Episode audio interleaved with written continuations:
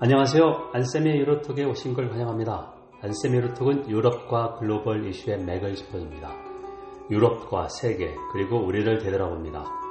일주일에 한 번씩 여러분을 찾아갑니다. 국내 청취자 여러분 반갑습니다.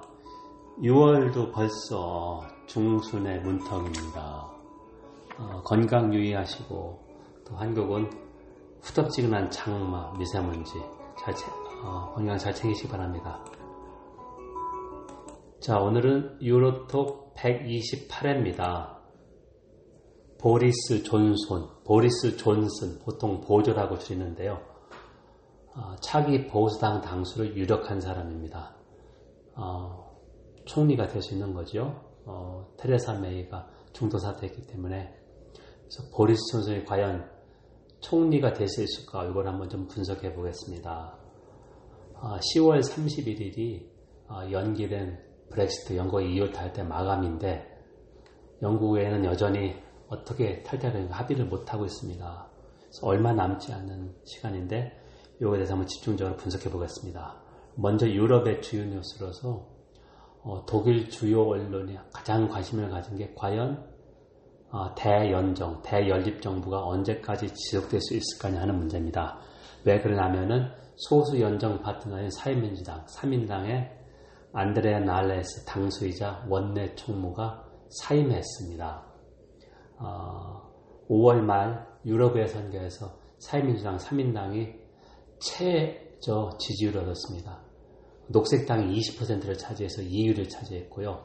기민당, 어, 메르켈 총리의 기민당 앞에서 기사당도 30% 넘지 않았습니다. 하지만 사회민주당은 15.8%를 얻는 데 그쳤습니다. 저 책임을 지고 물러났고 임시 당수 체제고 원래는 연말까지 대연정 체제를 지속할지 검토하기로 했는데 이 시간이 빨라질 수 있다. 그래서 원래 독일의 총선은 2021년 9월입니다.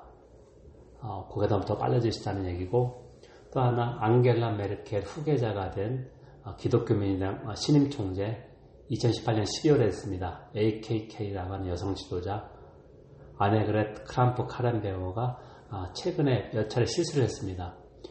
어, 메르켈은 유럽의 선거에서 한 발 물러나 있었고 AKK에게 기회를 줬는데 이번 유럽의 선거에서 김민당도 상당히 진리 하락하고 거기에다가 어, 몇몇 실수가 있었습니다. 그러니까 유튜브에서 어, 김민당 정책을 비판했는데 이런 거 좀 통제해야 되지 않냐 그런 좀 어긋나는 발언을 해서 어, 아무래도 AKK 리더십이 좀 어, 부족하지 않냐는 그런 비판, 그 다음에 우려가 제기되고 있습니다.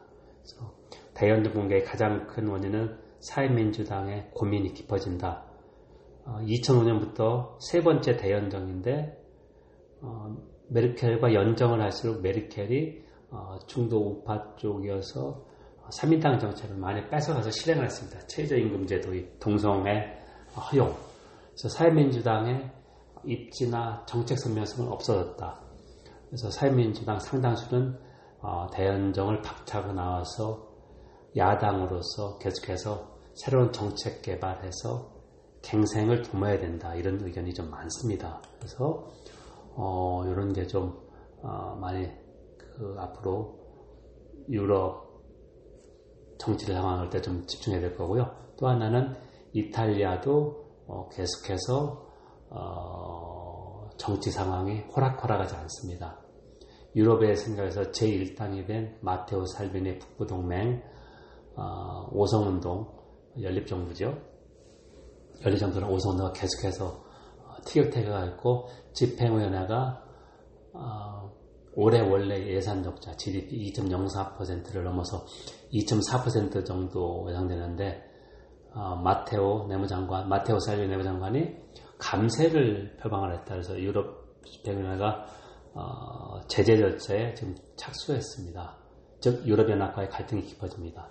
지난주 제가 유럽 유로톡에서 다뤘듯이 로마가 다시 불분나하는 게 어, 최악의 상황을 가정할 필요는 없지만 어, 면밀하게 어, 분석하면서 준비를 해야 된다. 그런 식으로 다시 한번 좀 말씀을 보겠습니다. 아, 말씀을 드리겠습니다. 자 그렇다면 보리스 존슨 BoJo의 경력하고 그의 보수당 당수, 그 다음에 총리 가능성, 그리고 브렉시트는 어떻게 될 거냐 그 세 가지 문제를 한번 보겠습니다. 먼저 보리스 존슨의 경력입니다. 1964년생입니다. 저와 거의 동년배고요. 어, 부유한 가정에서 태어나서 옥스퍼드 대학교 Balliol College에서 Classics라고 하는데요. 고전 문학을 전공했습니다. 1986년에 옥스퍼드 유니언, 옥스퍼드 학생들의 그 클럽이죠. 토론 클럽 회장을 역임했고요. 어, 데이빗 캐메런이나 그 전에 있던 보수당 당수나 그 친구들, 어, 각료들하고 거의 동년배 친합니다. 그러니까 브렉시트 총리라고 하는 데이빗 캐머런, 어, 브렉시트 국민투표 실시한 그 전 총리죠. 옥스퍼드 동기 동창입니다. 나이는 좀 차이가 나는데 거의 동기 동창이고요. 1990년대에 어, 보수 일간지 유럽 통합의 회의적인 것은 데일리 텔리그라프 브뤼셀 주재 특파원을 하면서 어, 유럽 통합의 회의적인 것을 계속해서 썼습니다. 그래서 이제 어, 차장 우리 식으로 얘기하면 차장 아니면 부장 정도 역임하다가 이제 정치에 뛰어들었는데요. 21세기 초 2001년부터 8년까지 어, 보수당 어, 하원 의원 역임한 다음에 2008년부터 2010년까지 런던 시장을 역임해, 연임했습니다. 이때 뭐 그렇게 큰 어, 업적은 없는데 제 기억에 런던시의 그 교통을 좀 더 대중 친화적으로 어, 재편했다고 평가를 받았습니다. 두 번째 브렉시트 국민 투표에서 어, 존스는 브렉시트 지지 진영의 어, 지지자 주도자였습니다.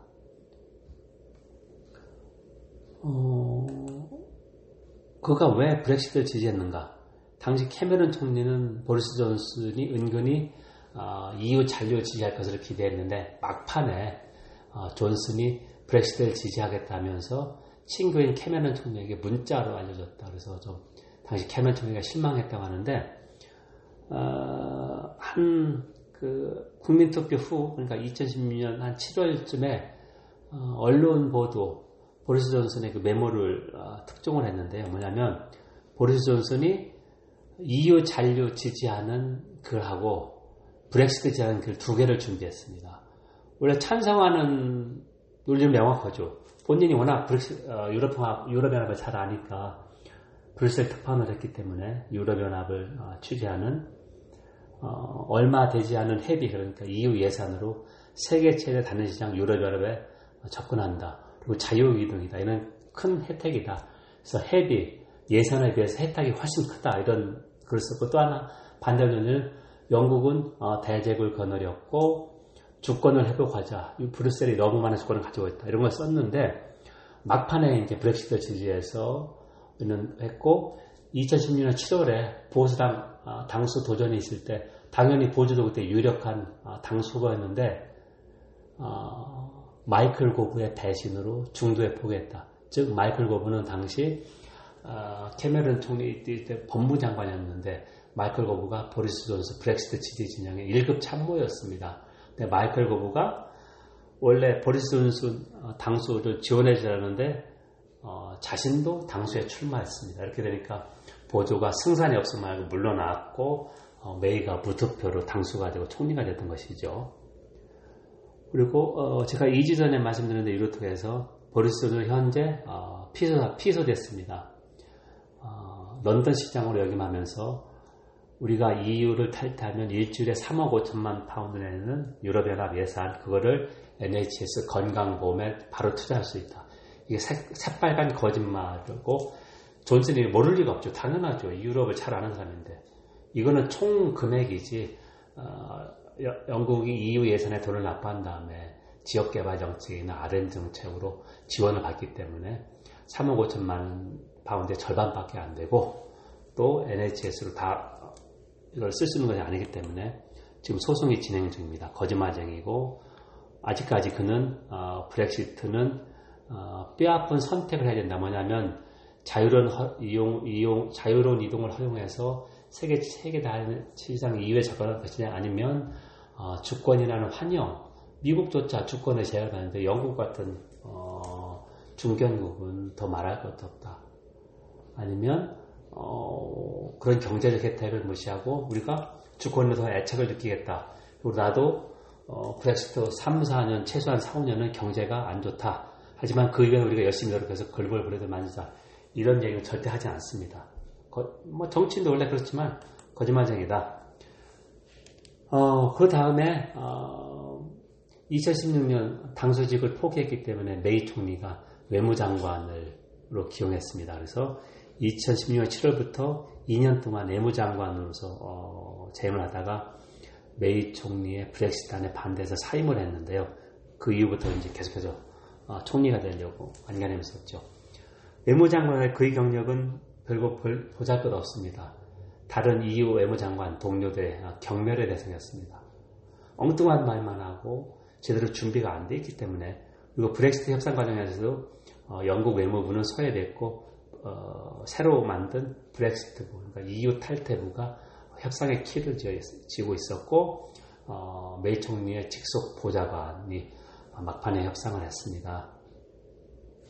그러면 앞으로 보수당 당수 선출 과정하고 존슨의 아, 총리 당수 그리고 총리 가능성 한번 보겠습니다. 아, 지난 10일부터 어, 계속해서 보수당 하원을 대상으로 최고 2인을 뽑습니다. 최고의 지대를 받은. 그래서 이제 7월 초에 12만 어, 명이 넘는 보수당 평의원을 대상으로 우편 투표를 실시합니다.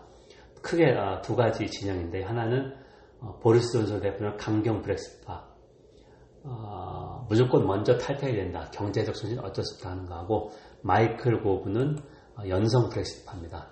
경제적 손실을 최소화하며 EU와 긴밀한 관계를 유지해야 된다. 이 두 개의 파가 대립하고 있는데요. 어, 12만 명이 넘는 보수당 평의원들은 압도적으로 보리스 존슨을 지지합니다. 그렇게 될 수밖에 없는 것은 보수당원 12만 명 중에 3분의 2가 남성 50대 백인이고요. 평균 연령은 57세, 그리고 보수당원의 44%가 65세가 넘습니다. 그리고 어, 상당히 부자들입니다. 이런 사람들이 어, 대대국의 영화를 누리고 있고 잉글랜드 민족주의, 폴란드 사람, 루마니아 사람 영으로 몰려오는 거 싫다. 유럽연합의 자유이동 때문이다. 탈퇴하자. 저 이런 얘기입니다. 그래서 문제가 12만 명의 이런 어, 보수 당 의원들이 과연 영국을 대표할 수 있느냐? 지금은 총리가 중도 사퇴했기 때문에 어, 보수당 당수가 총리직을 승계하는데요.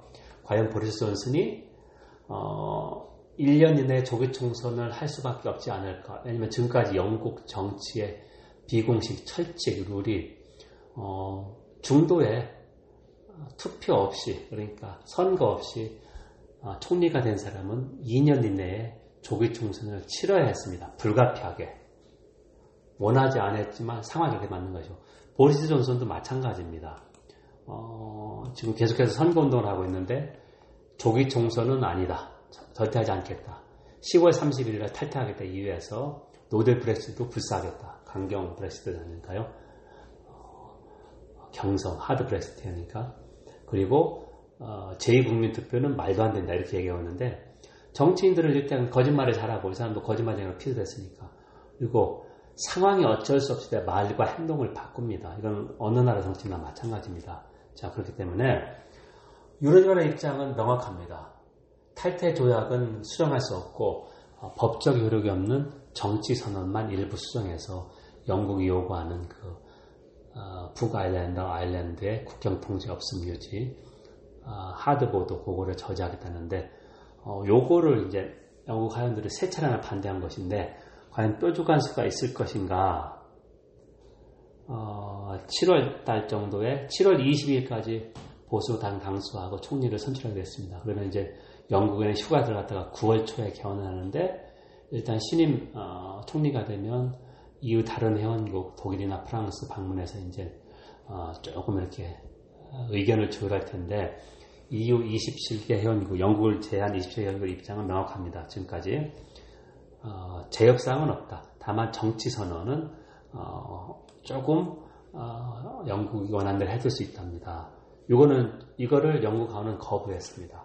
과연 보리스 존슨은 신이 아니기 때문에 어, 네 번째 시도에서 탈퇴 조약을 비준시킬 것인가? 그가 설령 그가 보수당 당수 총리가 되더라도 만약에 어, 노딜 브렉시트는 어, 총리가 원할 경우에 영국 하원이 저지한다는 법안은 통과시켰지만 다른 대안을 제시하지 못하면 그리고 EU가 어, 브렉시트 기한을 다시 연기해 주지 않으면 노딜 브렉시트가 발생합니다. 이건 최악의 상황인데요. 어, 앞으로 가을에 과연 어떻게 될까? 이게 좀큰 관심사입니다. 어, 앞으로 어, 상황의 추이를 나가면서 제가 좀더 어, 전망을 좀 어, 보충하도록 하겠습니다. 경청해 주셔서 감사합니다. 여러분 지금까지 안쌤의 유로톡을 정치했습니다. 안쌤의 유로톡은 유럽과 글로벌 이슈의 맥을 짚어줍니다. 유럽과 세계 그리고 우리를 되돌아봅니다. 일주일에 한 번씩 여러분을 찾아갑니다. 오늘은 유로톡 128회로 어, 보리스 존슨이 영국 집권 보수당의 총재 그리고 총리가 될 수 있을까를 한번 분석했습니다. 경청해 주셔서 감사합니다. 다음 시간에 뵙겠습니다.